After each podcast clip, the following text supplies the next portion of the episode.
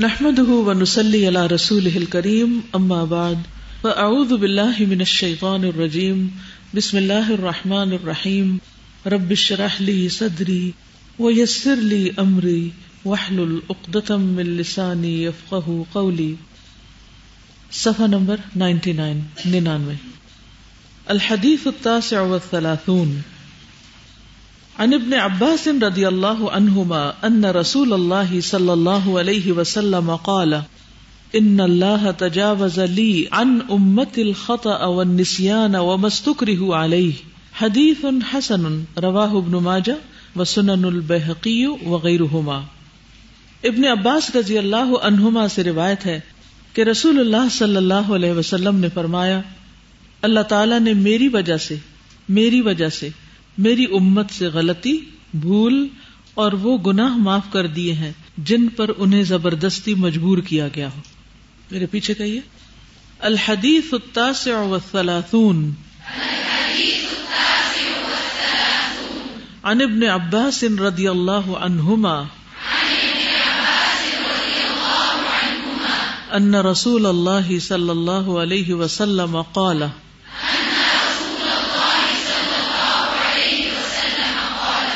ان اللہ تجاوز لی عن امت الخطأ والنسیان وما استکرہ علیہ الحدیث التاسع والثلاثون 39 حدیث، انتالیسویں حدیث۔ ان ابن عباس ابن عباس سے روایت ہے، رضی اللہ عنہما اللہ ان دونوں سے راضی ہو جائے یعنی حضرت عبداللہ اور حضرت عباس دونوں سے۔ ان رسول اللہ صلی اللہ علیہ وسلم قال، بے شک رسول اللہ صلی اللہ علیہ وسلم نے فرمایا، ان اللہ، بے شک اللہ تعالی نے تجاوز تجاوز کیا، معاف کر دیا، لی میرے لیے، میری خاطر، میری وجہ سے، ان امتی، میری امت سے۔ الخطا خطا کو ون نسیانا اور بھول کو، وما اور جو استکری ہو، وہ مجبور کیے گئے یعنی میری امت کے لوگ مجبور کیے گئے علیہ ہی اس پر۔ اکراہ اور کرہن اور استکری ہو، یہاں یہ سب ایک ہی اصل سے ہیں، ٹھیک؟ اب سنیے۔ التجاوز عن المخطئ والناس والمكره عن ابن عباس رضي الله عنهما أن رسول الله صلى الله عليه وسلم قال، إن الله تجاوز لي عن أمة الخطأ والنسيان وما استكره عليه. کس کو زبانی یاد ہوگی؟ تین دفعہ، چار دفعہ سننے سے کس کو زبانی یاد ہوگی؟ ماشاء اللہ. اور اس نیت سے سنتے پڑھتے کہ زبانی یاد ہو جائے. جتنی زیادہ ہو سکے احادیث بھی یاد کیجیے. کیونکہ جو طالب علم ہوتا ہے وہ صرف ترجموں پہ اکتفا نہیں کرتا. ٹھیک ہے نا؟ ڈائریکٹ عربک میں سمجھنا بھی ضروری ہے اور کچھ حدیثوں کے متن بھی یاد ہونا ضروری ہے. ایک دفعہ اور سنیے اور ذرا یاد کیجیے اور غور سے اپنی ایفرٹس ڈبل کر دیجیے. والناس والمكره. عن ابن عباس رضي الله عنهما أن رسول الله صلى الله عليه وسلم قال، إن الله تجاوز لي عن أمة الخطأ والنسيان وما استكره عليه. اب کس کو یاد؟ بس اتنی سی بات تھی، صرف توجہ دلانے کی۔ ہم ہر چیز کو بہت ایزی لیتے ہیں۔ ایک قدم آگے بڑھ کے سوچا کریں۔ اس سے اور زیادہ فائدہ کیسے اٹھا سکتے ٹھیک ہے؟ اور اگر آپ دو تین دفعہ گھر جا کے بھی اس کو دوہرا لیں گے یا کہیں کوٹ کر دیں گے، تو بس ہمیشہ کے لیے یاد ہو جائے گی انشاءاللہ۔ ٹھیک ہے؟ تو کیا سمجھ آئی؟ خلاصہ بتائیے اس کا۔ جی آپ بتائیے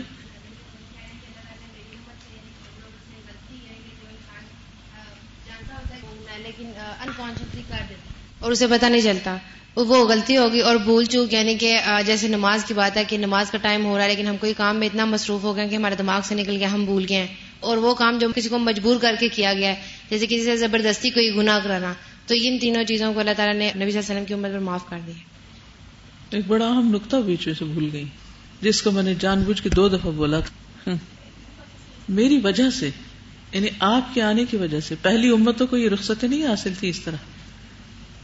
یہ ایک بہت خوبصورت پہلو ہے اس حدیث کا۔ جی۔ جی نبی صلی اللہ علیہ وسلم کے مقام کی اہمیت بھی پتہ چل رہی ہے کہ آپ جہان والوں کے لیے رحمت کا باعث تھے۔ تو وہ کیا کیا رحمتیں تھی ہم یہ تو کہتے رہتے ہیں کہ آپ رحمت اللہ عالمین ہیں ہاں؟ لیکن آپ کی وجہ سے کیا کیا رحمتیں ہوئی ہیں؟ یہ سب رحمتیں ہوئی ہیں۔ کچھ اور کا بھی ذکر کروں گی۔ لیکن یہاں پر آپ دیکھیے خطا نسان اور مجبوری کے ساتھ کیے ہوئے گناہ جو ہے ان کی معافی۔ یہ سب ہیں تو ساری غلطیاں۔ چاہے بھول کے کریں، چاہے جان بوجھ کے کریں، چاہے مجبوری سے کریں، گناہ تو گناہ ہے۔ نافرمانی تو نافرمانی ہے۔ قانون تو آپ نے توڑ دیا۔ لیکن اللہ سبحان تعالی اتنے مہربان ہے اور نبی صلی اللہ علیہ وسلم کے ذریعے آپ کی امت کے لیے امت ہی کا لفظ آ رہا ہے، آپ کی امت۔ کتنا شکر ادا کرے کہ آپ کی امت کے لیے یہ چیزیں معاف کر دی گئی ان کی معافی کا وعدہ ہے۔ فرماتے ہیں کہ آپ کے اوپر اللہ کا فضل بہت زیادہ فضل اللہ علیہ۔ عظیم بالکل۔ یہ اللہ کا خاص فضل ہے۔ تو اس پر خوش ہو جائیے۔ اس میں بڑی ہوپ ہے۔ اکثر لوگ اس پر پریشان رہتے ہیں کہ جو ہم سے غلطی ہو گئی ابھی تک ہم لا علم تھے بھول چوک ہو گئی تو ہمارا کیا بنے گا؟ اور پھر شیطان ان کو مایوس کرتا اور پھر آگے کچھ کرنے نہیں دیتا آگے نہیں بڑھنے دیتا۔ تو اس مایوسی سے نکلی ٹھیک ہے؟ تو سب سے پہلی بات یا پہلا نقطہ جو یاد رکھنے کا ہے وہ یہ ہے کہ نبی صلی اللہ علیہ وسلم کی وجہ سے امت پر کچھ امور میں تخفیف کر دی گئی ہے۔ کچھ چیزیں آسان کر دی گئی ہیں، ہلکی کر دی گئی ہیں۔ یعنی اللہ تعالیٰ نے میری وجہ سے میری امت کی غلطی نسان اور جس چیز پر ان کو مجبور کیا جائے، اس سے درگزر فرمایا ہے۔ اس سے اللہ تعالیٰ پر بھی کتنا پیار آتا ہے نا۔ ورنہ انسانوں کا جہاں تک تعلق ہے تو سوچئے کون ہے جو آپ کی خطائیں اور نسان اور یہ سب کچھ معاف کرے؟ ہے کوئی؟ ماں باپ بھی نہیں کرتے۔ بڑے بھی ہو جاتے تو بچپن کی غلطیاں یاد کراتے رہتے۔ خطا کیا ہوتی؟ خطا سے مراد غلطی، بغیر قصد اور ارادے کے جو غلطی ہوتی ہے۔ یعنی انسان کا ارادہ نہیں تھا لیکن ہو گیا اس سے اور ایسا عام طور پر جلد بازی میں ہوتا ہے۔ جلد بازی میں کبھی کوئی غلطی ہوئی آپ سے؟ آپ اپنے کام میں محب تھے، مشغول تھے، اور اچانک کسی نے کوئی بات کی اور آپ نے نیگیٹولی ریئیکٹ کر دیا۔ اور بعد میں آپ ریگریٹ کر رہے ہوتے ہیں کہ یہ کیا کیا؟ مجھے تو یہ بات درست نہیں لگتی، میں، مجھے یہ نہیں کرنا چاہیے تھا۔ لیکن اب تو ہو چکا جو ہونا تھا۔ تو یہ خطا ہوتی۔ خطا کیا ہے؟ بغیر قصد اور ارادے کے غلطی کر بیٹھنا۔ یعنی اگر آپ سوچ سمجھ کے کام لیتے تو وہ نہ کرتے۔ پھر ہے نسان نسان کہتے ہیں بھول چوک کو۔ یعنی ایک چیز پہلے سے معلوم ہے لیکن دل اس سے غافل ہو جائے۔ اس لمحے دل غافل ہو جائے۔ پچھلے دنوں میں کسی کراؤڈ سے نکلی، رستے میں ہی تھی۔ رستے سے مراد جیسے یہاں سے باہر تک۔ اور اس وقت بالکل سے میرے ہوش اڑے ہوئے تھے کیونکہ میں ایگزاسٹ ہو چکی تھی۔ کسی نے راہ چلتے سوال کیا۔ اکثر میں لوگوں سے کہتے راہ چلتے ہوئے فکی سوال نہ پوچھے کسی نے مجھ سے پوچھا، عورت اور مرد کی نماز میں فرق ہے؟ تو میں نے کہا، کیوں نہیں؟ عورت عورت ہے مرد مرد ہے۔ اس کے بعد میں نے کہا، استغفر اللہ۔ اسے میں نے کہا، نہیں، سنت میں ایسا کوئی فرق نہیں۔ لیکن وہ جلد بازی میں اور غفلت یعنی کہ وہ نسان کی کیفیت آ گئی نا۔ تو نسان کی کئی وجوہات ہوتی ہیں۔ بعض اوقات ایجنگ ہوتی ہے۔ آپ عمر میں بڑے ہو جاتے ہیں، آپ کو وہی دعائیں، آیات، احادیث جو یاد ہوتی ہیں این اس وقت میں آپ کے منہ پر ہی نہیں آتی۔ اور آپ سوچتے رہ جاتے ہیں۔ کوئی آپ سے پوچھتے یہ چیز آپ نے لی؟ آپ کہتے ہیں، نہیں، میں تو دیکھی بھی نہیں۔ اور اس کے بعد آپ کو یاد آتا ہے کہ او ہو میں تو غلط بول چکی۔ لیکن غلط تو غلط ہے نا۔ تو بول چکے آپ۔ جان بوجھ کے نہیں کیا، لیکن نسان ہو گیا آپ کو، بھول گئے۔ کئی دفعہ وعدہ کر کے بھول جاتے ہیں۔ کئی چیزیں بھول جاتے ہیں۔ نماز کا وقت ہوتا ہے اور کبھی نہ کبھی زندگی میں ایک دفعہ ضرور ایسا ہوا ہوگا کہ آپ کو بالکل نماز کا وقت یاد نہیں رہا ہوگا۔ شیطان بلوا دیتا ہے بعض اوقات تو ایسی کئی چیزیں ہوتی کہ جو آپ یعنی نیکی کا عہد کرتے ہیں اور وہ بھول جاتے ہیں۔ یا پھر آپ کو یہ یاد نہیں رہتا کہ یہ اس معاملے میں مسئلہ کیا ہے۔ یہ چیز جائز ہے یا ناجائز ہے؟ جیسے فقی امور میں عام طور پر بازوقت بھول چوک کا شکار ہو جاتے ہیں۔ اور تیسری چیز ہے استقراہ استقراہ کہ کوئی شخص دوسرے کو حرام کام پہ مجبور کرے۔ جیسے عبداللہ بن اوبئی نے مدینہ میں کچھ مسلمان باندیوں کو کوہبا گری پر مجبور کر رکھا تھا پروسٹیٹیوشن پر۔ تو قرآن میں ان کے لیے حکم آیا کہ ان کی پھر پکڑ نہیں، پھر جس نے مجبور کیا، اس کی پکڑ ہے۔ وہ پاک صاف زندگی بسر کرنا چاہتی تھی، لیکن ان کے پاس کوئی چوائس نہیں تھی، کیونکہ غلام کے پاس کوئی چوائس نہیں ہوتی۔ آقا اس کا مسلمان نہیں، اور وہ کسی ایسی جگہ پر غلام ہے یا قید میں ہے۔ تو بعض مجبوریاں ایسی ہو جاتی ہیں کہ جس میں انسان کے پاس کوئی چوائس ہی نہیں، سوائے اسی ایک رستے کے گزرنے کی۔ بعض اوقات چوائس ہوتی ہے اور بعض اوقات بالکل نہیں ہوتی۔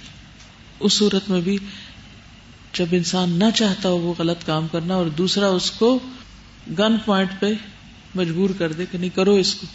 لیکن اس کا دل مطمئن ہے کہ میں اس پہ راضی نہیں۔ اب اور چوائس بھی کوئی نہیں، تو پھر اللہ تعالیٰ اس کو بھی معاف کر دے۔ یہ ہے خلاصہ۔ تو اب ہم قرآن مجید سے اس کی دلیل لیتے ہیں۔ ان تینوں چیزوں کے عذر ہونے کے یہ عذر ہیں تینوں۔ غلطی کے عذر ہیں۔ تو اس میں انسان معذور ہو جاتا ہے۔ اور ان تینوں چیزوں کے عذر کی گواہی خود قرآن مجید میں ہے۔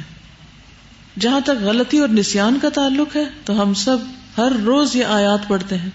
ربنا لا تو آخرنا ان نسینا او اختانا اے ہمارے رب ہم سے مواخذہ نہ کرنا، ہمیں نہ پکڑنا، اگر ہم بھول جائیں یا ہم خطا کر جائیں۔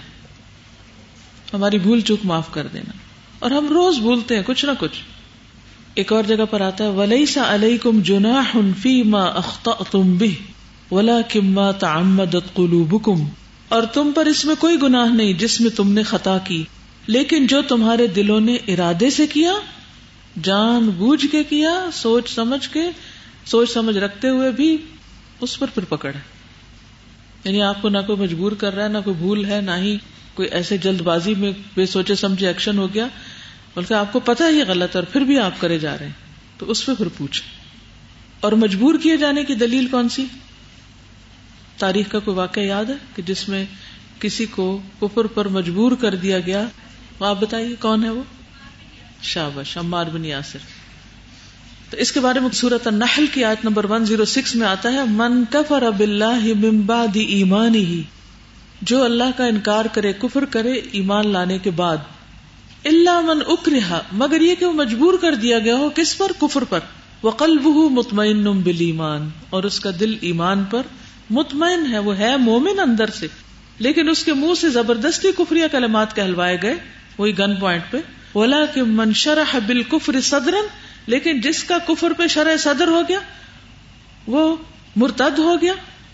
تو ایسی صورت میں فعلیہم غضب من اللہ ان پر اللہ کا غضب ہے۔ وَلَهُمْ عَذَابٌ عَظِيمٌ۔ اور ان کے لیے بہت بڑا عذاب ہے۔ یعنی کسی کو کفر پہ مجبور کر دینا اور کسی کا مرتد ہو جانا اپنی چوائس سے، ان دونوں میں بہت فرق ہے۔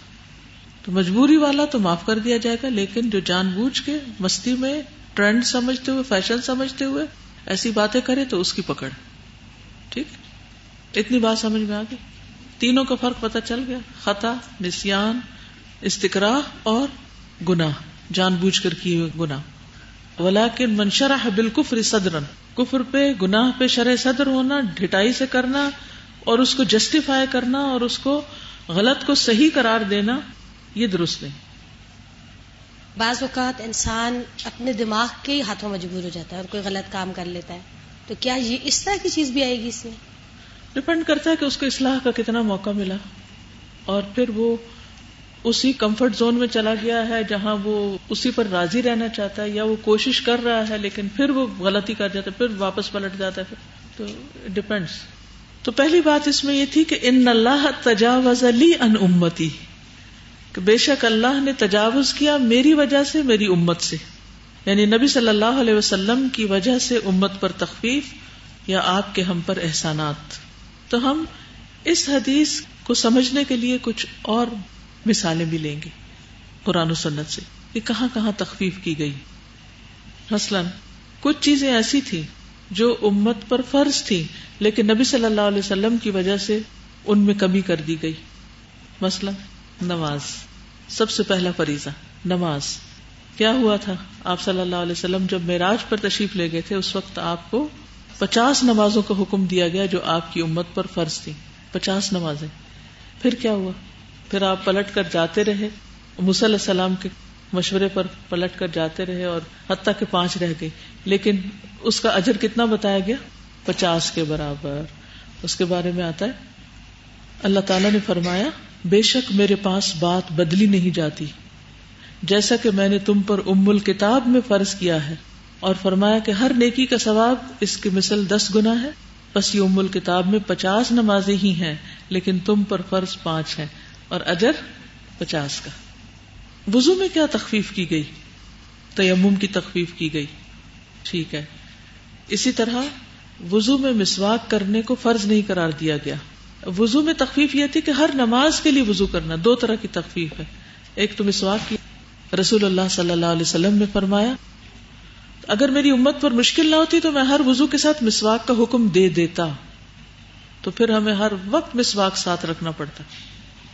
اگر کہیں بھول جاتے تو وزو ہی نہ ہوتا۔ تو مشقت کو ہٹا لیا گیا۔ اسی طرح ہر نماز میں تازہ وزو کرنا لازم کر دیا جاتا اگر مشقت نہ ہوتی۔ کہ چاہے آپ کو وزو ہے بھی، پھر بھی آپ کے لیے وزو ضروری ہوتا۔ تو اس کے بارے میں آپ نے فرمایا، اگر میری امت پر مشقت نہ ہوتی تو میں انہیں ہر نماز کے وقت وزو کرنے کا حکم دیتا۔ تو اس میں کوئی تخفیف ہے؟ آسانی ہے؟ کس قدر آسانی ہے؟ کیونکہ بعض اوقات آپ کے لیے وقت کی کمی ہوتی ہے۔ بعض اوقات وزو کرنے کی جگہ میسر نہیں ہوتی۔ بعض اوقات سردی ہوتی بعض اوقات کو بیماری ہوتی تو یہ بہت بڑی سہولت ہے سفر میں ہوتے ہیں آپ لوگ۔ پھر اسی طرح مسجد میں نماز پڑھنا ضروری کتنا ضروری کوئی بتائے گا مجھے؟ کوئی حدیث بتائیے جس سے پتا چلے کہ مسجد میں نماز پڑھنا لازم ہے مردوں کے لیے؟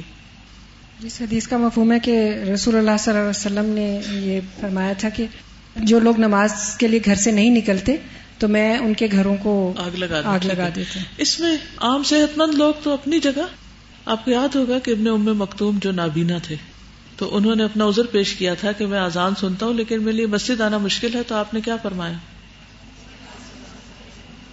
کہ میں تمہارے لیے عذر نہیں پاتا۔ کیا تم آزان کی آواز سنتے ہو؟ اگر آزان کی آواز سنتے ہو تو مسجد تک پہنچو۔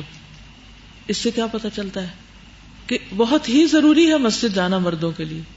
اس کو مت دیکھیں جو ہمارے معاشرے میں ہو رہا ہے۔ دیکھیں وہ جو اصل حکم ہے۔ لیکن بعض اوقات ہم ٹریول کر رہے ہوتے ہیں۔ اوقات گھر ایسی جگہ ہوتا ہے کہ جہاں قریب قریب کوئی مسجد نہیں ہوتی۔ بعض اوقات نمازوں کے اوقات اتنے قریب ہوتے ہیں اور آپ ایسی جگہ جاب کر رہے ہوتے ہیں کہ جہاں آپ کے لیے جانا مشکل ہے۔ اگر ہمیں یہ کہہ دیا جاتا کہ نماز ہوتی ہی صرف مسجد میں اور مسجد کے باہر نماز ہو نہیں سکتی تو بتائیے کہ کتنی مشکل میں پڑتے ہیں ہم۔ تو نبی صلی اللہ علیہ وسلم نے فرمایا، تمام زمین میرے لیے سجدہ گاہ اور پاکی کے لائق بنائی گئی۔ بس میری امت کا جو انسان نماز کے وقت کو پالے، اسے وہاں ہی نماز ادا کر لینی چاہیے۔ یعنی مسجد کے باہر بھی ہو، دور ہو کہیں، تو وہی نماز پڑھ لے۔ اور میرے لیے غنیمت کا مال حلال کیا گیا۔ مجھ سے پہلے یہ کسی کے لیے بھی حلال نہیں تھا۔ اور مجھے شفات عطا کی گئی۔ تو یہ سب آپ صلی اللہ علیہ وسلم کی خصوصیات ہیں۔ پھر اسی طرح عشاء کی نماز کا وقت کون سا پسندیدہ ہے یا افضل؟ جلدی پڑھ لینا، اول وقت۔ کس وقت پڑھنا؟ اذان ہوتی؟ تاخیر سے پڑھنا۔ دیر سے پڑھنا زیادہ فضیلت والا ہے۔ لیکن آپ صلی اللہ علیہ وسلم لوگوں کی آسانی کے لیے اسے جلد پڑھاتے تھے۔ ایک دن آپ نے بہت تاخیر کر دی۔ بہت دیر ہوگی، بہت دیر ہوگی، آپ صلی اللہ علیہ وسلم باہر تشریف نہیں لائے۔ تو حضرت عمر رضی اللہ تعالیٰ عنہ آپ کے پاس آئے۔ اور کہنے لگے، یا رسول اللہ صلی اللہ علیہ وسلم، نماز پڑھائیے۔ عورتیں اور بچے سونے لگ گئے ہیں۔ یہ بہت دیر ہو گئی تو اس وقت آپ اسی حال میں حجرے سے باہر نکلے کہ آپ کے سر سے پانی ٹپک رہا تھا۔ اور آپ نے فرمایا، اگر میری امت پر دشوار نہ ہوتا، تو میں اس وقت ان کو یہ نماز پڑھنے کا حکم دیتا۔ یعنی عشاء کی جماعت اتنی تاخیر سے ہوتی۔ لیکن سہولت دے دی گئی، وقت جلدی شروع کر دیا گیا۔ وہ کتنی آسانی ہے اس میں۔ کہ آپ جلدی سو سکتے ہیں، دن بھر کے تھکے ہوئے۔ اور جن ملکوں میں عشاء دیر سے ہوتی ہے، کچھ نہ پوچھے وہاں عالم کیا ہوتا ہے۔ کینیڈا وغیرہ میں گرمیوں میں رات کو گیارہ بجے کے قریب عشاء کی نماز یعنی جماعت وغیرہ ہوتی تو رمضان میں آلموسٹ ادھر سے ترابی پڑھو، ادھر سحری کھا لو۔ بہت تاخیر ہو جاتی۔ جن جگہوں پہ سورج ہی دس، سوا دس بجے رات کو غروب ہو رہا ہو، تو وہاں پھر عشا کب ہوگی؟ اور پھر فجر بھی سورج بہت جلدی نکل آتا ہے۔ تو اس لیے تخفیف کر دی گئی۔ اور اس تخفیف کا ایک حصہ یہ ہے کہ بعض حالات میں نماز جمع کرنے کی بھی اجازت دے دی گئی۔ آپ صلی اللہ علیہ وسلم نے سفر میں تو اجازت دی ہزر میں بھی ایک آدھ دفعہ کر کے بتایا کہ ایسی صورت حال جب ہو۔ اسی لیے ہمارے جو شیخ تھے، شیخ محمد سعید صاحب رحم اللہ، وہ اپنی مسجد میں مغرب اور عشاء جمع کر کے پڑھا دیا کرتے تھے۔ ان دنوں میں جب رات کو سورج دس، سوا دس بجے غروب ہوتا تھا۔ کیونکہ لوگوں نے جاب پر جانا ہے، لوگ دور سے آئے ہیں، لوگ دوبارہ نہیں آ سکتے اور مسجد کا ثواب بھی حاصل کرنا چاہتے ہیں، تو وہ مغرب اور عشاء کو جمع کر دیتے تھے۔ اس بارے میں عبداللہ بن مسعود رضی اللہ عنہ کہتے ہیں کہ رسول اللہ صلی اللہ علیہ وسلم نے ظہر اور اثر اور مغرب اور عشاء کو جمع کر کے ادا کیا۔ جب آپ سے وجہ پوچھی گئی تو فرمایا میں نے نمازوں کو جمع اس لیے کیا ہے تاکہ میری امت تنگی میں نہ پڑے۔ میری امت تنگی میں نہ پڑے۔ یعنی ایسے علاقے جو اس وقت تو نہیں پتا تھے مسلمانوں کو کہ ایسے بھی دنیا میں حالات ہیں۔ لیکن یہ ایک رخصت ہے۔ ہاں جو شخص گھر میں ہے اور ایک روٹین میں جاگ رہا ہے اور عام حالات میں جاگتا ہے تو اس کو وقت پر ہی پڑھنی چاہیے۔ حج میں تخفیف کیسے ہوئی؟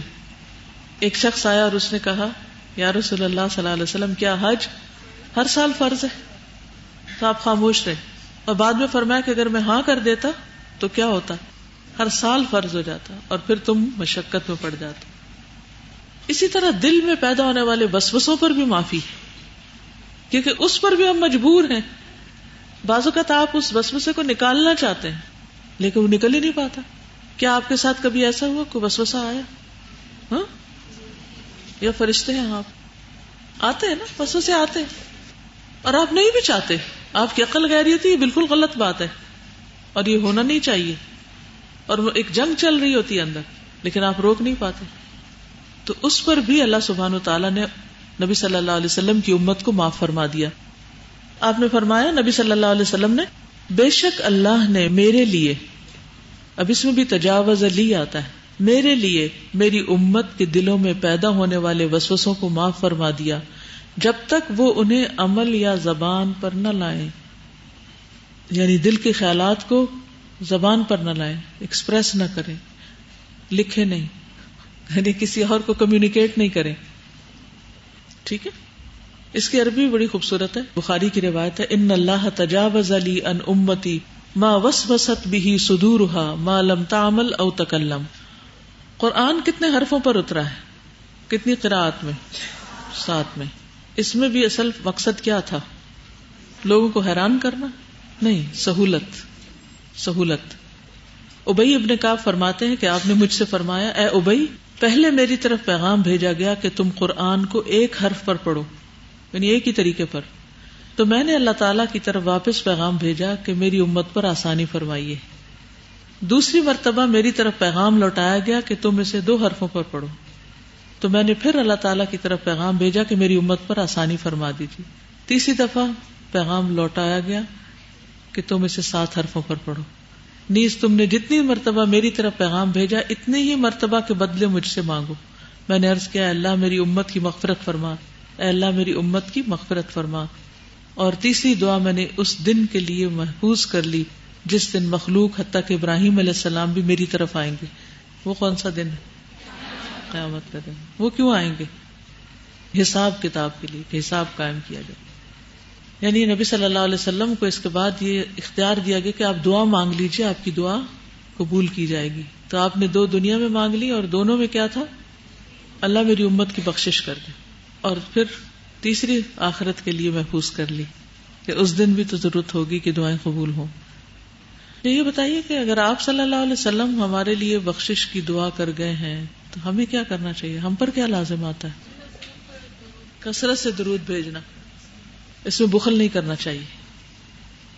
اسی طرح نبی صلی اللہ علیہ وسلم نے اپنی امت کے لیے دعائیں بھی کی اور وہ دعائیں کچھ قبول ہوئی اور کچھ قبول نہیں کی گئی آپ اپنی ہر نماز میں امت کے لیے دعا کرتے تھے۔ حضرت عائشہ کہتی ہیں، میں نے رسول اللہ صلی اللہ علیہ وسلم کو خوش طبیعت دیکھ کر کہا، اے اللہ کے رسول، میرے لیے اللہ سے دعا کر دے آپ نے فرمایا اللہ مغفر لعائشہ ما تقدم من ذنبها وما تأخر وما اسرت وما اعلنت.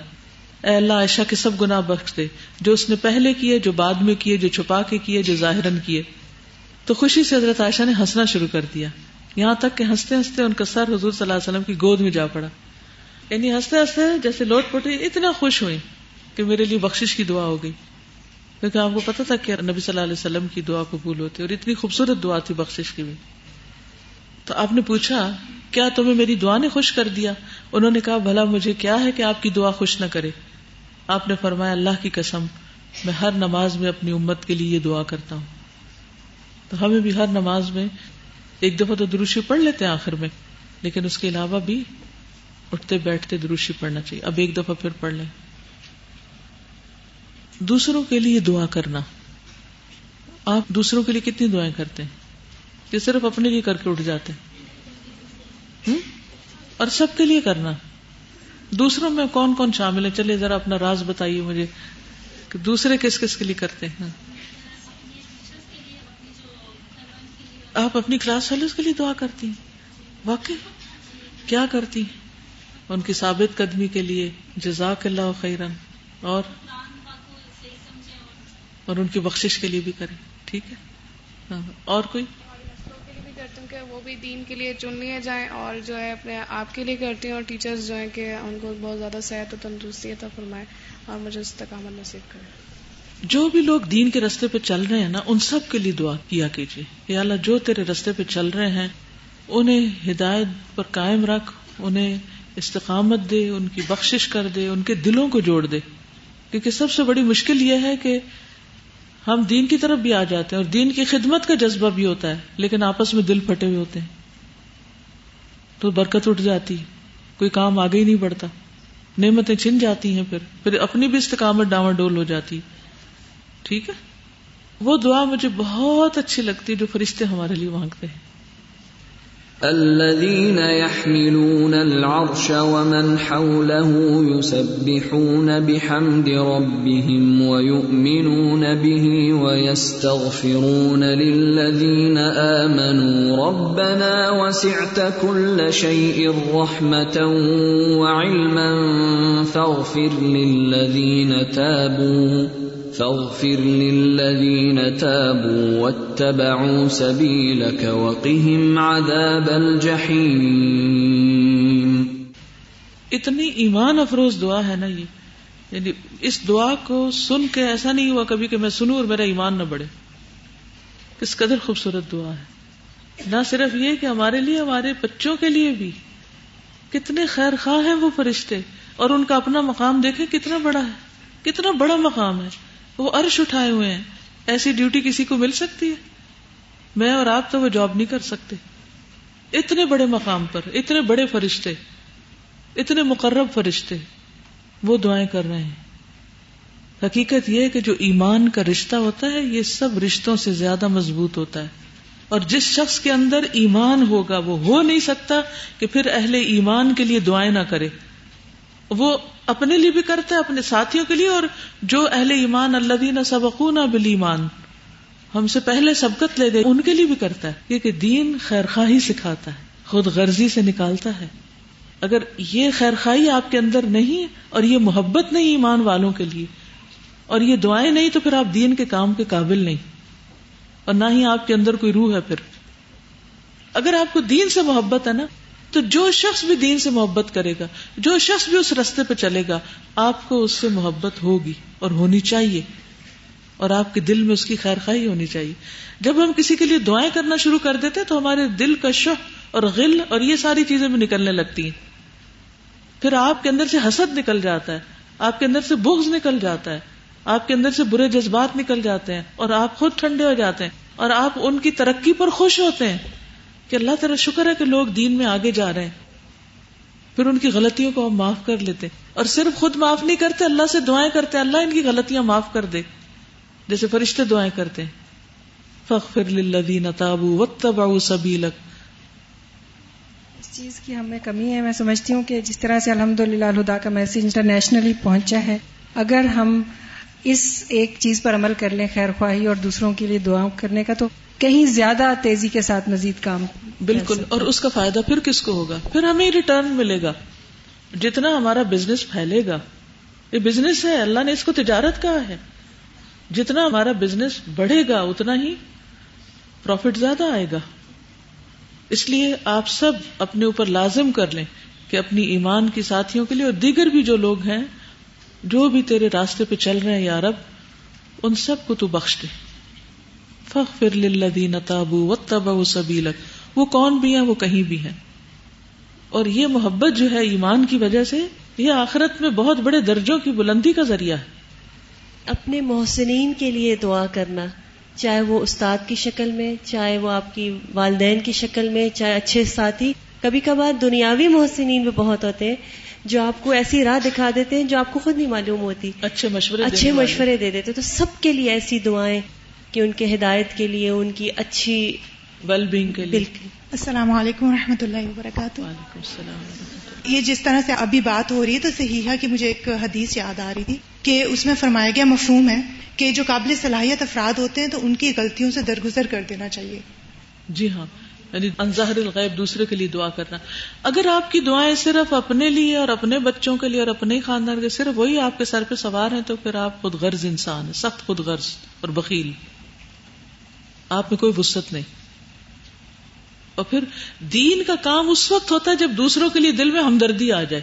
اور جب ہمدردی آتی ہے تو آپ اس کو نصیحت بھی کرتے ہیں، اس کو سکھاتے پڑھاتے بھی ہیں اور اس کے لیے دعا بھی کرتے ہیں کہ اللہ اس کو اپنے رستے پہ رکھ۔ آپ اس کا برا چاہ ہی نہیں سکتے۔ اور اس سلسلے میں نبی صلی اللہ علیہ وسلم آپ دیکھیے کہ اپنی امت کے لیے دعائیں کریں۔ ان کے لیے بھی جو آپ کے ساتھ ہے جو بعد میں آنے والے ایک دائی کا یہی کردار ہوتا ہے۔ میں جب بھی مطلب نماز پڑھتی ہوں اگر مجھے جلدی ہوتی ہے میں اٹھنے اٹھ کے نکلنے لگتی ہوں تو میں فوراً بیٹھ جاتی ہوں کہ میں جو اوروں کے لیے دعا مانگوں گی تو فرشتے میرے لیے دعا مانگیں گے اور میں وہ ساری دعائیں اوروں کے لیے مانگتی ہوں جو مجھے ضرورت ہے۔ اچھا سودا ہے۔ یہ جو فرشتے ہمارے لیے دعا کرتے ہیں اس کے چند دن پہلے کتاب میں اس کے بارے میں پڑھ رہی تھی۔ تو اس میں انہوں نے یہ لکھا تھا کہ فرشتے تو ہمارے لیے یہ دعائیں کر رہے ہوں بخشش کی اور ہم غافل ہوں۔ تو یعنی یہ بات انہوں نے سوچنے کا کہا تھا کہ اہل ایمان اس سے غافل ہوں اور فرشتے دعائیں کر رہے ہوں۔ اور دوسرا یہ تھا کہ میں اکثر یہ دعا ضرور کرتی ہوں کہ امت مسلمہ ہماری جو ہے، ہمیں اپنی کمزوریوں کو پہچان کے ان کی اصلاح کی اللہ تعالیٰ توفیق عطا فرمائے۔ کیونکہ ہم یہ سمجھتے ہیں کہ شاید ہم مسلمان ہیں تو ہماری سب چیزیں بالکل ہی ٹھیک ہے پھر یہ کہ آپ صلی اللہ علیہ وسلم کی خصائص میں سے یہ ہے کہ آپ کی وجہ سے آپ کی امت کی بخشش کی جائے گی۔ آپ کو شفاعت کا حق دیا گیا ہے۔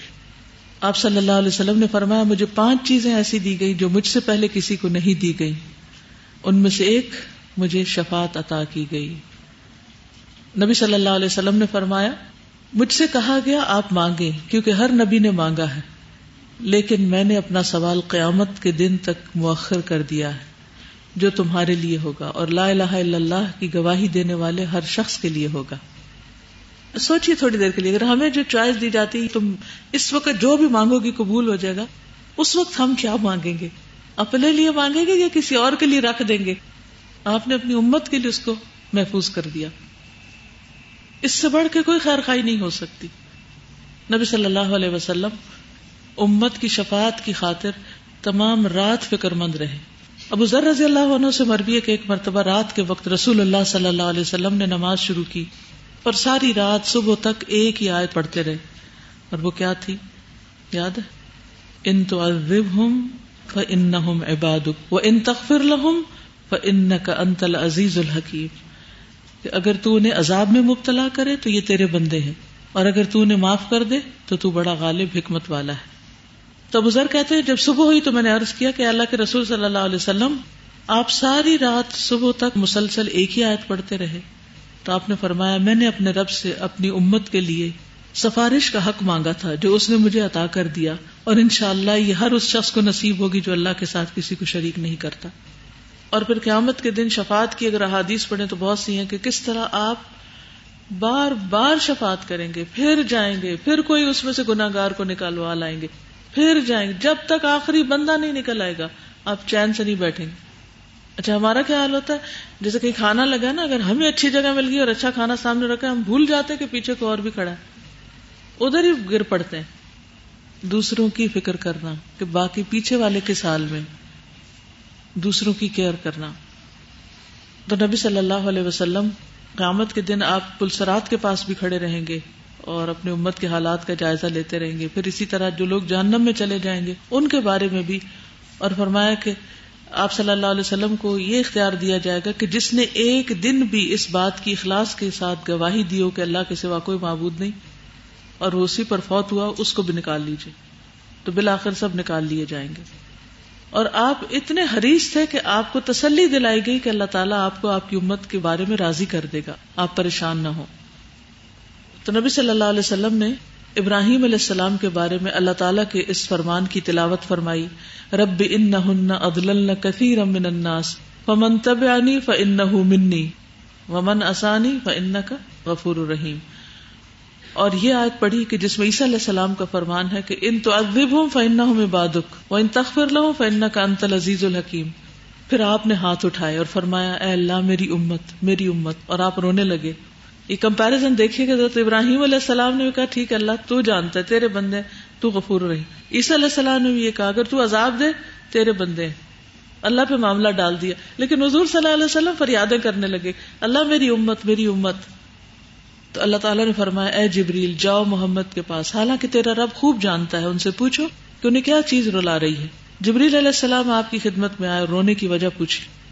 تو رسول اللہ صلی اللہ علیہ وسلم نے انہیں بتا دیا حالانکہ اللہ سب سے زیادہ جاننے والا ہے۔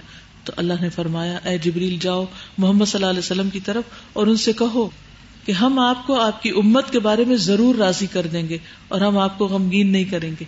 کیونکہ آپ رو رہے تھے اپنی امت کے لیے۔ آپ نبی صلی اللہ علیہ وسلم کو یاد کر کے کتنا روتے ہیں کہ آپ نے ہمارے لیے کتنی تکلیفیں اٹھائی اور آپ کی محبت کا کیا درجہ ہے ان سے؟ جو ہمارے لیے اتنا کیئرنگ ہو، کیا اس کا حق نہیں کہ اس سے محبت کی جائے؟ نبی صلی اللہ علیہ وسلم نے ہماری دنیا کی کس طرح فکر کی کہ ایک ایک ادب تمیز سکھائی اور آخرت کی کس طرح فکر کی کہ بخشش اور نجات ہو جائے؟ کیا سوچ رہے ہیں؟ سزا اس بات سے ہمیں یہ پتا چلتا ہے کہ نبی صلی اللہ علیہ وسلم کا دل کتنا بڑا تھا نا؟ اور آپ کو دین کا کام اگر ایکسیلنٹ لیول پہ کرنا ہے تو you should be not self centered personality کبھی بھی نہیں کر سکتی۔ اپنی ذات سے نکلیں گے تو دوسروں کے لیے سوچیں گے نا؟ بالکل کبھی سیلف پٹی کا شکار نہ ہو۔ میرے ساتھ یہ ہو گیا میرے ساتھ یہ ہو گیا۔ ہمیشہ سوچے کہ میں دوسرے کو کس طرح صحیح کر سکتی ہوں، اگر کوئی میرے ساتھ بد اخلاقی کر بھی رہا ہے۔ مثلا اگر آپ کا بچہ آپ کے ساتھ بدتمیزی کرتا ہے، تو آپ کیا کرتے ہیں؟ کیا کرتے ہیں؟ کسی اور کے پاس شکایت لے کے جاتے ہیں؟ کیوں؟ کیوں نہیں لے جاتے؟ آپ خود ہی اصلاح کی فکر کرتے ہیں نا۔ اسی درجے کی محبت ہونی چاہیے اپنے ساتھیوں سے، اپنے ساتھ کام کرنے والوں سے۔ جو بھی امت مسلمہ کے افراد ہیں، کہ صرف کمپلینٹ سے کبھی بھی اصلاح نہیں ہو سکتی، کبھی حالات درست نہیں ہو سکتا جب آپ کے اندر سے ایک طرفہ خیرخائی شروع ہو جائے گی، دوسرے کا دل صاف ہو جائے گا۔ آپ اپنا کیئرنگ ایٹیٹیوڈ اختیار کر لیں اور دوسرے کو اخلاق کا پیار دیں۔ جی آپ کیا کہہ رہی جی۔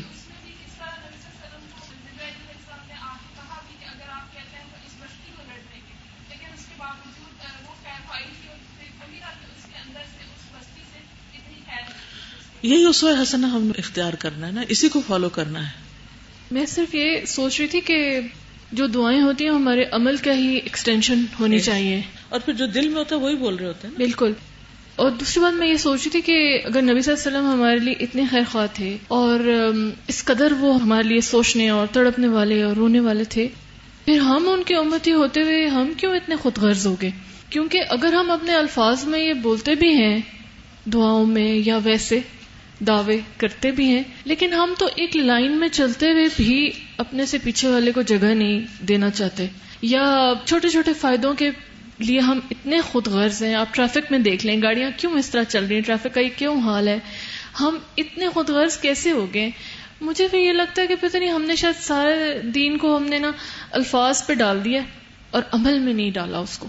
حالانکہ ساتھ ساتھ دونوں چیزیں ہونی چاہیے کہ ہمارے الفاظ میں بھی ہو ہمارے عمل میں بھی ہو۔ پھر ہم ایک دوسرے کو چونکہ کاپی کرتے ہیں نا وہ ایک کر رہا ہوتا تو ہم حلال کر لیتے ہم بھی کر لیں۔ ہم بھی کر لیں۔ اور ہم تھوڑے سے پھر اسی لیے راضی ہو جاتے ہیں وہ تو اتنا خود غرض ہے میرے سے زیادہ ہے تو میری یہ والی خود غرضی تو چلو ٹھیک ہے۔ بالکل۔ تو جسٹیفائی کر لیتے جسٹیفائی کر لیتے چلیے آگے چلتے پھر آپ کی امت پر قیامت کے دن جو احسانات ہوں گے اللہ تعالیٰ کے، آپ کی امت پر اس میں یہ کہ ستر ہزار بغیر حساب کے جائیں گے اور ہر ہزار کے ساتھ مزید ستر ہزار ہوں گے۔ اور اس پر مزید تین چلو میرے رب و جلہ کے چلو میں سے یعنی جہنم سے نکال لیے جائیں گے۔ اب اس حدیث سے جو جو فائدے ہمیں حاصل ہوتے ہیں، ان میں نمبر ایک، اللہ سبحان و تعالیٰ کی رحمت کی وسط پتہ چلتی، کہ اس نے اس گناہ کو ختم کر دیا جو ان تین صورتوں میں ہو جن کا ذکر حدیث میں ملتا ہے۔ حالانکہ اگر اللہ تعالیٰ چاہتا تو ان پر بھی پکڑ سکتا تھا۔ لیکن یہ اس کی رحمت ہے کہ اس نے معافی کا اعلان کیا ہے۔ لیکن یہ یاد رہے کہ نسان خطا اور استقراہ نسان خطا اور استقراہ صرف حقوق اللہ پر معاف ہے۔ یعنی وہ حرام کام جو عبادات میں ہو یا غیر عبادات میں جب انسان ان کو جہالت سے یا بھول کر یا مجبور ہو کر کر لے تو اس کے ذمے گنا نہیں یعنی اس کا محاسبہ نہیں ہوگا، پکڑ نہیں ہوگی۔ کون سے گنا جن کا تعلق اللہ کے حق کے ساتھ ٹھیک ہے؟ لیکن اگر اس کا تعلق بندوں کے حق کے ساتھ ہے تو پھر کیا ہوگا؟ دیت یا بدلا ہوگا، ٹھیک ہے؟ یعنی جرمانہ معاف نہیں ہوگا، جرمانہ دینا پڑے گا۔ مثلاً اگر کوئی بچہ کھیل رہا تھا اور اس نے گیند ماری کسی کے دروازے پر اور اس کا شیشہ توڑ دیا تو اب اس نے جان کے نہیں ماری تھی۔ کیا ہوا تھا؟ کھیلتے کھیلتے لگ گئی۔ تو اب کیا ہے؟ اس پر کیا حکم ہے؟ خطا ہو گئی نا؟ تو معاف کر دیا جائے۔ ٹھیک ہے؟ معاف کر دیا جائے۔ کیونکہ جو بات جو کہے گی خطا معاف ہے۔ تو اس نے خطا سے گیند ماری اور دروازہ توڑ دیا، یا شیشہ توڑ دیا، یا کھڑکی توڑ دی، یا کسی کی آنکھ پھوڑ دی، یا کسی کا دانت توڑ دیا، یا ویسے ہی اس کو مار ہی ڈالا، کسی کو ایسی جگہ مارا گونسا مارا کہ وہ مر گیا، تو اب کیا ہوگا؟ اس کی کمپنسیشن دینی ہوگی، ٹھیک ہے؟ تو یہ جو خطا نسان استقرا ہے، یہ کس کے لیے معاف ہے؟ حقوق اللہ میں سے۔ لیکن جہاں تک حقوق العباد کا تعلق ہے، تو اس پر کمپنسیشن دینی ہوگی، اس کا بدلہ دینا ہوگا، چٹی بھرنی ہوگی۔ اہم الفاظ میں جسے کہتے ہیں نا، مجھ پہ اچھی چٹی پڑ گئی۔ یعنی میں نے سوچا نہیں تھا کہ میں یہ کروں گا، لیکن مجھ سے ہو گیا، اب مجھے اس کا دیندار بننا پڑ رہا ہے۔ لیکن جہاں تک حقوق اللہ کا تعلق ہے، تو اس میں معافی ہے۔ مثلاً ایک شخص نماز پڑھ رہا ہے، پوری توجہ سے نماز پڑھ۔ ایک دم بحث زور سے کسی نے دروازہ کٹکھٹایا۔ تو وہ اچانک بول اٹھتا، کون؟ ایسا پاسبل ہے؟ ہو سکتا نا؟ اب یہ جو کون کہہ دیا، تو کیا اس کون پر پکڑ ہے؟ نہیں، کیونکہ وہ بھول گیا یا اسے خطا ہو گئی کہ وہ نماز کی حالت میں تھا۔ اچھا اس کی دلیل بھی ملتی۔ ہے میں اپنی مرضی سے اپنی رائے سے بات نہیں کری اس کی دلیل بھی ملتی۔ ہے اور وہ دلیل کیا ہے؟ کہ معاویہ بن حکم السلمی جو تھے، وہ رسول اللہ صلی اللہ علیہ وسلم جب نماز پڑھ رہے تھے، تو وہ بھی پیچھے نماز پڑھ رہے تھے۔ تو ہوا یہ کہ اس دوران نماز کی جماعت میں سے کسی کو چھینک آ گئی۔ تو انہوں نے یار اللہ کہہ دیا۔ تو کہتے ہیں کہ لوگوں نے مجھے گورنا شروع کر دیا۔ یعنی کہ ایک طرح سے میری شامت آ گئی۔ تو میں نے کہا، کاش میری ماں مجھے رو چکی ہوتی۔ یعنی میں مر چکا ہوتا اور وہ میرے رونا رو چکی ہوتی۔ یہ کیوں مجھے گور رہے؟ یعنی میں بول پڑا پھر۔ تو اس پر لوگوں نے اپنی رانوں پہ ہاتھ مارنا شروع کر دیا۔ اس طرح یعنی چپ کرو چپ کرو۔ بول تو سکتے نہیں تھے، لیکن چپ کرا رہے تھے ان کو۔ یہ شروع شروع کی بات ہوگی۔ کہتے مجھے سمجھ آ گئی کہ لوگ مجھے چپ کرانا چاہ رہے ہیں۔ تو میں چپ ہو گیا۔ جب رسول اللہ صلی اللہ علیہ وسلم نے نماز ختم کر لی، وہ کہتے ہیں، میرا باپ اور میری ماں الگ الگ کٹھے نہیں میرے ماں باپ۔ میرا باپ اور میری ماں آپ پر قربان، میں نے آپ سے پہلے اور نہ آپ سے بعد، آپ سے بہتر کوئی سکھانے والا دیکھا۔ کہ جس سے سیکھا جائے۔ بس اللہ کی قسم، نہ آپ نے مجھے جھڑکا، نہ مجھے مارا، نہ گالی دی۔ پھر آپ نے فرمایا، بے شک اس نماز میں لوگوں سے باتیں کرنا درست نہیں، بلکہ یہ نماز تو تسبیح، تکبیر اور قرآن کی تلاوت ہے۔ بس سمپل سی بات بتا دی کہ ایسا نہیں، ایسا کرنا ہے۔ بات نہیں کرنی، بس اللہ کا ذکر کرنا ہوتا ہے نماز میں۔ تو وہ سمجھ گئے۔ اچھا ہم کیسے دائی ہیں؟ ہم بھی ایسے کرتے نا، کسی سے غلطی ہو جائے تو اسی وقت اتنا شدید ریئیکشن شو کرتے ہیں کہ دوسرا شخص پریشان ہو جاتا ہے۔ تو اس حدیث سے کیا بات پتہ چلتی ہے ہمیں؟ کہ اگر نماز میں کوئی بھول چک کر کوئی بول پڑے یا کوئی ایسے یرحم اللہ یا الحمد للہ یا کچھ کہہ دے جو نماز کے اندر سے نہیں، تو اس سے نماز ہو جائے گی۔ وہ بھول چوک معاف ہے۔ اوکے، اس کے بعد روزہ۔ پہلا روزہ ہے اور آپ صبح اپنا کچن سمیٹے بغیر دوبارہ سو گئے۔ جب اٹھے ہیں تو آپ کو ناشتے کے ٹائم پر تھوڑی تھوڑی بھوک سی محسوس ہو رہی ہے۔ کیونکہ وہ ٹائم بایولوجیکل ٹائم ہوتے ہیں نا کھانے کے بھی، وہ تو اس وقت بندے کو خواہ مخواہ بھوک لگ جاتی۔ چاہے کھائے وہ بھی۔ تو آپ کو کوئی چیز سامنے نظر آتی ہے کیونکہ ہر چیز بکھری پڑی ہے، تو آپ اس میں سے کچھ اٹھا کے کھا لیتے اور بعد میں آپ کو خیال آتا ہے، اوہ، میں تو روزے سوں۔ اب کیا ہوگا؟ روزہ ختم؟ کیا بیٹھ کے آرام سے تسلی سے اور بھی کھا لیں؟ کیا ہوگا؟ یہ خطا ہے۔ اور یہ معاف ہے اور یہ خطا کس میں سے ہے؟ حقوق اللہ میں سے ہے۔ ٹھیک ہے؟ حدیث ہے، جب کوئی بھول گیا اور کچھ کھا پی لیا تو اسے چاہیے کہ اپنا روزہ پورا کرے، کیونکہ اللہ نے اس کو کھلایا اور پلایا ہے۔ یعنی کنٹینیو کرے اپنے روزے کو۔ حج کا موقع ہے۔ رسول اللہ صلی اللہ علیہ وسلم میں نام ہے تاکہ لوگ آپ سے سوال کر سکیں، پوچھ سکیں، حج کے مسائل جان سکیں۔ تو ایک شخص آیا اور کہنے لگا کہ مجھے تو پتا نہیں تھا میں نے ذبح کرنے سے پہلے ہی سر مڈا لیا آپ نے فرمایا کوئی حرج نہیں۔ اب ذبح کر لو۔ دوسرا آیا، کہنے لگا، میں نے کنکریاں مارنے سے پہلے قربانی کر لی۔ آپ نے فرمایا کوئی حرج نہیں، اب رمی کر لو۔ تیسرا آیا، اس نے بھی اسی قسم کی کوئی بات کی تو آپ نے فرمایا کوئی حرج نہیں۔ ہر ایک کے لیے کہا، لا حرج لا حرج۔ کوئی حرج نہیں، آگے پیچھے ہو گیا تو۔ ایز لانگ ایز سارے ریچولس پورے ہو رہے کوئی حرج نہیں۔ تو اس سے کیا بات سمجھ آتی؟ اللہ تعالی کی رحمت اور یہ کہ اللہ سبحان و تعالیٰ اپنے حقوق معاف کر دیتے ہیں۔ یہ جو ہم ایک جملہ بولتے رہتے ہیں نا کہ اللہ تعالیٰ تو اپنے حق معاف کر دیتے اس کا یہ مطلب ہے۔ یاد رہے گا؟ لیکن اللہ تعالیٰ کا سب سے بڑا حق کہ اس کو ایک مانا جائے۔ اگر اس میں کوئی کمی کرتا ہے، شرک کرتا ہے، تو وہ الگ طور پہ دلیل سے بتا دیا گیا کہ شرک نہیں معاف کرے گا۔ ٹھیک ہے؟ حقوق اللہ سارے معاف نہیں ہے اس میں شرکتن معاف نہیں۔ ویسے بائد بھی ہمارے ملک میں شرک کی بڑی بڑی قسمیں کیا ہیں؟ کیا کرتے ہیں لوگ جس کو شرک کہا جاتا ہے؟ صرف اللہ تعالیٰ سے مانگنا چاہیے، جب اللہ کے علاوہ اوروں سے مانگتے ہیں۔ ٹھیک ہے؟ جی کسی اور کے بارے میں یہ سمجھنا کہ وہ غیب جانتا ہے، یا اس کے ہاتھ میں کچھ ہے، جسے لوگ کہتے ہیں داتا، یا اسی طرح کچھ بزرگ ہستیوں کو سمجھنا کہ ان کے ہاتھ میں بہت پاور ہے، یا ان سے ہمیں کچھ بھی مل سکتا ہے۔ شرائنس پہ جا کر ان سے کچھ حاصل کرنا کسی بھی قسم کی چیز۔ کیونکہ وہ تو مر چکے ہیں، انہیں کیا پتا کہ کیا ہو رہا ہے؟ وہ کیا دے سکتے ہیں؟ کچھ بھی نہیں دے سکتے۔ قرآن مجید میں آتا ہے اموات غیر وہ مر چکے ہیں، زندہ نہیں ہے تمہیں وہاں سے کچھ نہیں ملے گا۔ کیونکہ صحابہ کرام نے ایسا کچھ بھی نہیں کیا۔ اور ویسے بھی، جب کبھی یہ دیکھنا ہو کہ کس انسان کا عمل درست ہے اور کس کا غلط، تو یہ دیکھا جائے گا کہ اللہ کے رسول صلی اللہ علیہ وسلم نے کیا، یہ عمل کیا؟ یا صحابہ نے ایسا کیا؟ اگر انہوں نے نہیں کیا تو اس عمل کی کوئی حقیقت نہیں، چاہے ساری دنیا کرنا شروع کر دے۔ ٹھیک ہے؟ اب آپ دیکھیے کہ ایک آدمی روزے سے ہے اور رمضان کا روزہ ہے، نفلی روزہ نہیں۔ اور کوئی شخص اس کو دھمکی دے رہا کہ اگر تم نہیں کھاؤ گے کھانا تو میں تمہیں مار ڈالوں گا۔ تو استقراہ کی مثال ہے، بھول چکی نہیں۔ تو اس کو کیا کرنا چاہیے؟ کھا لینا چاہیے۔ اوکے، لیکن اگر وہ دیکھے کہ جو کہہ رہا ہے وہ ایک بچہ ہے تو اس کی دھمکی سے نہیں ڈرنا چاہیے۔ تو دیکھنا یہ چاہیے کہ خطرہ کس درجے کا ہے۔ اور دھمکی دینے والا یا جو بات کہی جا رہی ہے، اس کی کوئی حقیقت بھی ہے یا صرف ایک افواہ ہے؟ یہ ایک جھوٹی بات ہے۔ یہ کہنے والا مزاق کر رہا ہے۔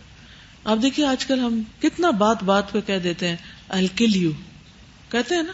کیا یہ جملہ کہنا چاہیے؟ اس کی نیت بھی نہیں کرنی چاہیے اور مزاق میں بھی نہیں کہنا چاہیے کہ الکل یو کیونکہ جب انسان ایک بات بار بار کہتا ہے تو بعض اوقات وہ کر بھی گزرتا ہے۔ کہتا ہے اس لیے کہ اس کے کرنے کو جائز قرار دے رہا ہوتا ہے۔ تبھی کہہ رہا ہے نا۔ اگر اسے یہ پتا ہو کہ یہ گناہ کبیرہ ہے اور حرام ہے اور منع ہے، تو وہ کہے بھی نہیں۔ مزاق میں بھی نہیں کہے۔ میٹافوریکلی بھی نہیں کہے۔ کسی بھی انداز میں نہیں کہے اس کو۔ ٹھیک ہے؟ جی۔ ہاں ہاں۔ دیکھیے قرآن مجید میں کیا آتا ہے؟ وہ ان جا ہدا کا اللہ انتشری کبھی ماں لئی سلا کبھی علم فلا تو ہوما وصاحب ہوما فت دنیا معروفا دیکھا یہ جائے گا کہ کس بات کا حکم دے رہے ہیں اور کیا وہ شرک میں ہے یہ کفر میں ہے یا منافقت میں ہے، جھوٹ بولنے کا کہہ رہے ہیں یا چوری کرنے کا کہہ رہے ہیں یا کس چیز پر وہ بات کر رہے ہیں؟ اور اس پر ریزسٹ کرنا چاہیے۔ اس حدیث کا یہ مطلب تھوڑی ہے کہ جس وقت جو کسی وقت آپ کو تھوڑا سا بھی پریشرائز کرے، آپ اس کے پریشر میں آ کے غلط کام شروع کر دیں۔ یہ اس کا معنی ہرگز نہیں ہے۔ اس کے بعد یہ ہے کہ جیسے لونڈیوں کی مثال میں نے دی تھی کہ جب ان کی اپنی کوئی سے نہیں، وہ غلام ہے۔ They have no right they have no freedom they have no choice اور ان کو مجبور کیا جا رہا ہے کہ وہ زنا کرے، تو ان پر پھر گنا نہیں۔ لیکن اس کا یہ مطلب نہیں کہ جس عورت کو کوئی مرد برے کام کے لیے بلائے اور وہ خود سے چل پڑے۔ اپنے ارادے سے، اپنی خواہش سے، اپنی مرضی سے جانے والا مختلف ہے اور کسی ایسی سچویشن میں گر جانے والا ہے جس کو لڑکی اغوا ہو جاتی ہے یا کہیں قید کر لی جاتی ہے، تو اس کا معاملہ پھر دوسرا ہوگا۔ اور ہاں آج بھی اگر کسی لڑکی کو کڈنیپ کر لیا جاتا ہے یا اس کے ساتھ کوئی بدفیلی کی جاتی ہے، جیسے ہمارے اخباروں میں بہت سے قصے آتے ہیں۔ جیسے گینگ ریپ ہو رہا ہے یا کوئی اور اس طرح کی چیزیں، تو اس میں لڑکی پر کوئی گنا نہیں، اور نہ لڑکی کے لیے کوئی سزا ہے۔ سزا کس کے لیے ہے؟ مجرموں کے لیے، ٹھیک ہے؟ پھر اسی طرح اگر کوئی کفر پر مجبور کر دیا جائے تو اس کی بھی معافی ہے، اگر اس کے دل پہ ایمان ہے سچا۔ پھر اسی طرح یہ ہے کہ لا علمی کے باوجود بعض گناہوں کے ارتکاب پر کفارہ بھی ہے۔ یعنی اگر نہیں بھی پتا، پھر بھی آپ کو بھرنا پڑے گا۔ مثلا، بھول کر کھڑے ہو کر پانی پینے کا کفارہ کیا ہے؟ جان بوجھ کر پینا تو ہے ہی گنا لیکن بھول کے اگر کوئی پی گیا تو پھر کیا ہے؟ صحیح مسلم کی روایت ہے، لا یشربن احد منکم قائما، فمن نسی فلیستقع۔ رسول اللہ صلی اللہ علیہ وسلم نے فرمایا، تم میں سے کوئی آدمی کھڑے ہو کر ہرگز پانی نہ پیے۔ بالکل نہ پیے۔ اور جو آدمی بھول کر پی لے، اسے چاہیے کہ کیا کر ڈالے۔ وامٹ کر دے اس کو۔ اور کہا یہ کہ لوگ کھڑے ہو کر بائیں ہاتھ سے راہ چلتے پانی پی رہے ہوتے ہیں۔ اس کی اجازت نہیں۔ چند سیکنڈ کے لیے بیٹھتے اور پی لے۔ اسی طرح اگر کوئی یہ کہ کہ مجھے تو نہیں پتا کہ چوری کی سزا کیا ہے، اس لیے میں نے چوری کر لی۔ تو قانون سے لا علمی کیا کرے گی؟ معاف کر دیا جائے گا۔ اس طرح تو ہر شخص کہے گا کہ مجھے نہیں پتا تھا۔ میں قانون نہیں جانتا۔ تھا تو کچھ چیزیں ایسی ہیں جو اگر کسی کتاب سے نہ بھی پڑھی جائے تو وہ انسان کے عقل، ضمیر، اخلاق اس کو بتاتا ہے کہ کسی کا مال ہتھیانا حرام ہے منع ہے۔ اسی طرح یہ یاد رکھیے، حقوق و لباد میں بھول چوک اور استقراہ معاف نہیں۔ ٹھیک ہے؟ بھول چوک اور استقراہ کہاں معاف ہے؟ حقوق اللہ میں۔ مثلاً ایک آدمی نے کسی کی بکری گسیٹ لی، پکڑ کے لے آیا اور یہ میری بکری اور اس کو ذبح کر کے کھا لیا۔ اور بعد میں پتا چلا کہ بکری تو کسی اور کی ہے۔ تو اب کیا کرنا ہوگا؟ اس شخص کو بکری کی قیمت دینی ہوگی۔ اسی طرح قتل خطا کا بھی کفارہ ہے۔ کیا کفارہ ہے؟ قرآن مجید میں پڑھا ہوگا آپ نے۔ من قتل مؤمنا خطا ف تحریر رقبت مؤمنة ودیت مسلمت الا اہلی ٹھیک ہے؟ اگر کوئی غلطی سے کسی مومن کو قتل کر دے، تو وہ ایک مومن غلام آزاد کرے اور اس کے وارثوں کو خون بہا بھی ادا کرے۔ اللہ یہ کہ وہ معاف کر دے۔ اگر کوئی کسی کا مال لے لے، تو پھر کیا کرنا ہوگا؟ مثلا، آپ یہاں سے باہر جا رہی تھی، تو وہاں راستے میں آپ کو کچھ پیسے گرے ہوئے ملے۔ آپ وہاں سے کنٹین میں اتر جاتی۔ سامنے سے کوئی شخص دیکھ رہا ہے آپ کو کہ آپ کچھ پیسے اٹھا کے نیچے گئی اور آپ نے پیسے جا کے خرچ کر لیے، کھا پی لیے اور پیسے کوئی نہیں آپ کے پاس۔ اتنے میں جس کے پیسے کھوئے تھے، وہ واپس پلٹ رہا ہے دیکھنے کے لیے کہ میں کس کس راستے سے گزرا ہوں۔ شاید یہاں میرے پیسے گرے پڑے ہوں، یہاں گرے پڑے ہوں۔ تو اس کو وہ شخص جو دیکھ رہا تھا کہ یہ پیسے اٹھا رہا ہے کسی کے، اس نے بتایا کہ ایسے ایسے شخص نے تمہارے پیسے اٹھائے اور وہ نیچے اترا ہے۔ اب جو مالک ہے وہ نیچے اتر کے جاتا ہے اور اس شخص کے پاس اور گواہ بھی موجود ہے۔ اور اگلا شخص بھی اقرار کر لیتا کہتا ہاں مجھے رستے میں ملے تھے، اس لیے میں نے ایسا کر لیا۔ اب کیا کرنا ہوگا؟ اس کو پیسے واپس کرنے ہوں گے۔ ٹھیک ہے؟ اس طرح کا ایک واقعہ سیرت میں ملتا ہے کہ ایک مرتبہ حضرت علی رضی اللہ تعالی عنہ کو ایسا ہی ایک درہم ملا تھا، اور پھر وہ مالک کا پتہ نہیں چل رہا تھا، انہوں نے اس کو استعمال کر لیا۔ لیکن بعد میں پتا چلا کہ فلاں شخص کا ہے۔ تو آپ صلی اللہ علیہ وسلم نے فرمایا کہ اس کو واپس کر دیا جائے۔ پھر اسی طرح یہ ہے کہ کچھ چیزوں میں خطا اور نسیان کی قزا دے دینی ہوتی مثلا، آپ نماز پڑھنا بھول گئے تو کیا کریں گے؟ اس کی قزا دے دیں گے۔ حالانکہ نماز کس میں سے ہے؟ حقوق اللہ میں سے۔ تو حقوق اللہ میں سے بھی بعض چیزیں ایسی ہیں کہ جن کی قزا دی جائے گی۔ نبی صلی اللہ علیہ وسلم نے فرمایا، جو آدمی نماز پڑھنی بھول جائے یا سوتا رہ جائے تو اس کا کفارہ یہی ہے کہ جب بھی اس کو یاد آ جائے، اس نماز کو پڑھ لے۔ اسی طرح اگر آپ نماز میں بھول جاتے ہیں کہ دو رکعتیں پڑھی ہیں یا تین پڑھی ہیں، تو کیا ہوگا؟ آپ یہ کہیں کہ نسان معاف ہے، اس لیے میں بس جو ہو گیا سو ہو گیا۔ ٹھیک ہے؟ یہاں کیا کرنا ہوگا؟ رکتیں پوری کرنی ہوگی۔ دو اور تین میں شک ہو، تو کیا کاؤنٹ کریں گے؟ دو کاؤنٹ کریں گے اور ایک ایکسٹرا پڑھ لیں گے۔ ٹھیک؟ اور آخر میں سجدہ صاحب پڑھنے۔ اسی طرح اگر وقت نکل جائے نماز کا وقت نکل گیا، آپ اٹھے صبح فجر کے وقت اور دیکھا تو سورج نکلا ہوا ہے، اب کیا کریں گے؟ آپ نماز پڑھ لیں گے۔ اسی طرح آپ بالغ ہو چکی تھی اور آپ کو نہیں پتا تھا کہ روزے رکھنے ہیں۔ آپ کی امی نے اس لیے نہیں بتایا کہ ابھی چھوٹی ہے۔ بتایا ہی نہیں اور آپ نے دو سال کے روزے رکھے ہی نہیں۔ بڑے ہو کر جب آپ نے قرآن پڑھا اور حدیث پڑھی تو آپ کو پتا چلا کہ میں تو بالغ تھی اور بالغ شخص پر روزے فرض ہوتے ہیں، تو اب کیا کرنا ہوگا؟ قزا دینی ہوگی۔ پھر اسی طرح کچھ گناہوں پر بھول کی گنجائش نہیں کیئر لیسنس کی گنجائش نہیں۔ رسول اللہ صلی اللہ علیہ وسلم نے فرمایا، جو مجھ پر درود بھیجنا بھول گیا، وہ جنت کے رستے سے بھٹک گیا۔ یعنی کوئی شخص دروشی پڑھ رہا ہے یا انہوں نے رسول اللہ صلی اللہ علیہ وسلم کا نام لیا ہے اور آپ صلی اللہ علیہ وسلم نہیں کہتے تو یہ درست نہیں۔ اس کو لائٹلی نہیں لینا چاہیے۔ اسی طرح انشاء اللہ ان شاء اللہ کہنا۔ اس کا واقعہ بتائیں گے قرآن مجید میں کیا ہے سورت القحف میں۔ نبی صلی اللہ علیہ وسلم سے جب کچھ سوال کیے گئے تھے تو آپ نے کیا فرمایا کہ میں تمہیں کل ان کے جواب دے دوں گا اور انشاءاللہ نہیں کہا۔ تو کافی دن وہی نہیں آئی۔ جب وہی آئی تو اس وقت آپ کو بتایا گیا، ولا تقولن ولا تقولن۔ کس کا سیگا ہے؟ کون سا؟ تاکید کا شابش، تاکید کا سیگا، ولا تقولن، ہرگز مت کہنا۔ لشئی ان کسی بھی چیز کے لیے۔ انی فائل غدن اللہ یشا اللہ کہ میں اسے کل کر دوں گا، مگر یہ کہ اگر اللہ چاہے۔ اور آخر میں یہ ہے کہ انسان کو ہمیشہ دعا مانگتے رہنا چاہیے کہ اللہ تعالیٰ مجھے بخش دے۔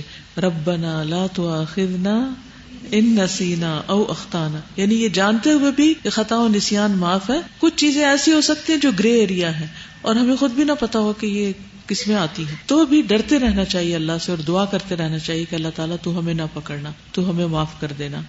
ربنا لا تؤاخذنا ان نسینا او اخطأنا اور اسی طرح نبی صلی اللہ علیہ وسلم کی اکثر یہ دعا ہوتی تھی اللہ مغفر لی ما اخطأت وما تعمدت وما اسررت وما اعلنت وما جہلت وما تعمدت.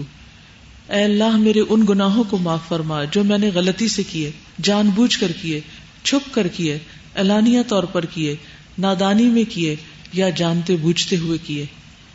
تو یہ دعا بھی مانگنی چاہیے، اگر عربی میں نہیں آتی تو آپ اردو میں بھی مانگ سکتے کہ اللہ جو بھی گناہ ایسے ہوئے ہیں کہ جو میں نے ظاہراً کیے ہیں یا چھپ کے کیے ہیں، جان کے کیے ہیں یا بھول کے کیے ہیں، یا پھر نادانی میں کیے ہیں اور اللہ کی نافرمانی تو ہے ہی، تو اللہ تعالیٰ مجھے معاف کر دے۔ تو ان شاء اللہ اللہ تعالیٰ معاف فرما دے۔